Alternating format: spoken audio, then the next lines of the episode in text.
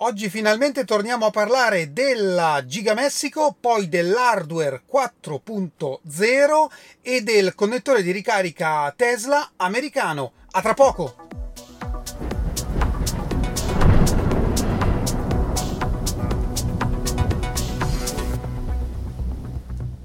Bentornati a Lampi di Tesla. Finalmente torniamo a parlare della prossima Gigafactory che è appunto la Giga Messico, annunciata il primo marzo, ma poi da lì nient'altro, non hanno cominciato ufficialmente i lavori e nient'altro è stato annunciato. Invece arrivano le prime immagini dei primi mezzi da lavoro che sono arrivati nell'area e ah, stanno cominciando a costruire, diciamo, eh, non la fabbrica vera e propria, ma eh, il quartier generale della costruzione della fabbrica. Questo è un punto molto importante perché vuol dire che si avvicina la cerimonia di inizio lavori e a quanto detto proprio il primo marzo in occasione dell'Investor Day in quell'occasione verrà annunciata la nuova piattaforma che dovrebbe ospitare quella che viene definita forse la Tesla piccola, la Model 2 che non sarà Model 2, Model Q, insomma una nuova piattaforma di auto che verrà costruita proprio alla Giga Messico, ma anche nelle altre fabbriche. Quindi speriamo davvero che i tempi siano maturi per qualche annuncio interessante.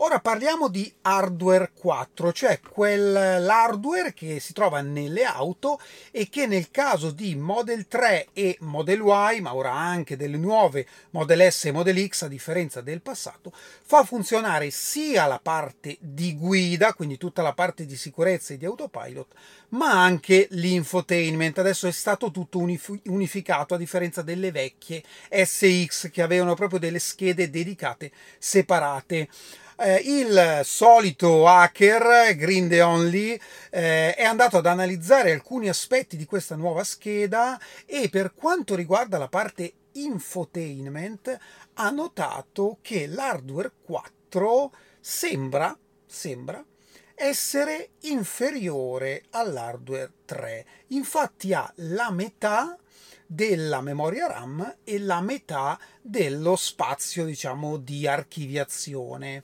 Che cosa significa questo? È un peggioramento? Non è chiarissimo. Secondo poi, andando a leggere i vari commenti, le domande che gli fanno e le sue risposte, potrebbe effettivamente significare che Tesla ha trovato il modo di rendere più efficienti i, i, processi di gestione della parte infotainment. Infatti, comunque, eh, Hardware 4 funziona tranquillamente. Quindi mh, mm, eh, c'è da capire un attimino proprio a livello di programmazione dove Tesla sia riuscita a migliorare a tal punto l'efficienza del codice in modo tale da eh, utilizzare di meno l'hardware. Che cosa significa questo? Ovviamente mettere meno RAM e meno memoria di storage, ovviamente risparmiare eh, soldi, ma questo è normale e tra l'altro comunque migliorare anche l'efficienza e in generale i consumi dell'hardware, cosa che Tesla punta sempre a fare, sia a livello di trazione ma anche a livello proprio di consumo eh, di tutte quelle attività di cui l'auto ha bisogno per funzionare. Vedremo gli sviluppi successivi, è davvero interessante questa notizia.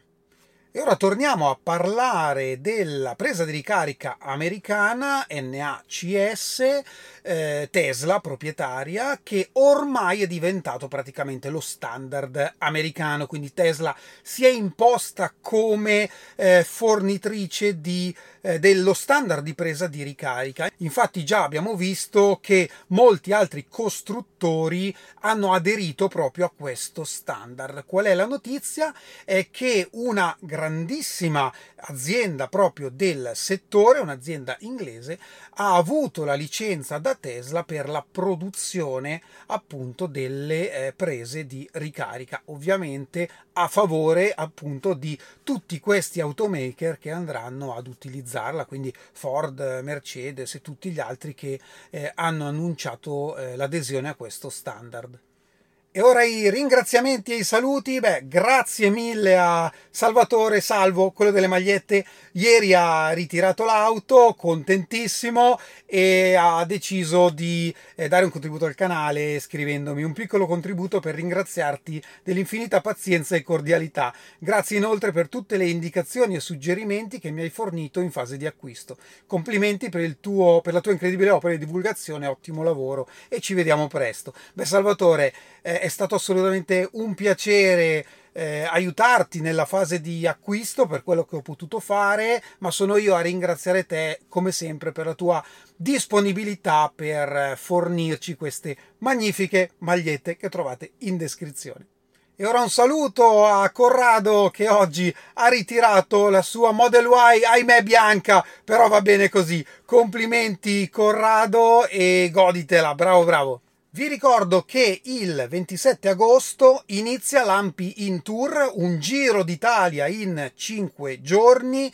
Se non siete ancora iscritti al canale Telegram lo trovate in descrizione, c'è anche un video che spiega tutto come funziona.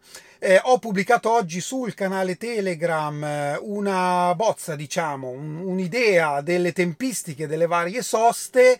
Eh, comunque, se vi iscrivete avrete tutte le informazioni man mano che andremo avanti nel viaggio. Vi aspetto, mi raccomando, nelle varie tappe ai supercharger. Questo è tutto per oggi, io vi ringrazio come sempre, ci vediamo alla prossima. Ciao!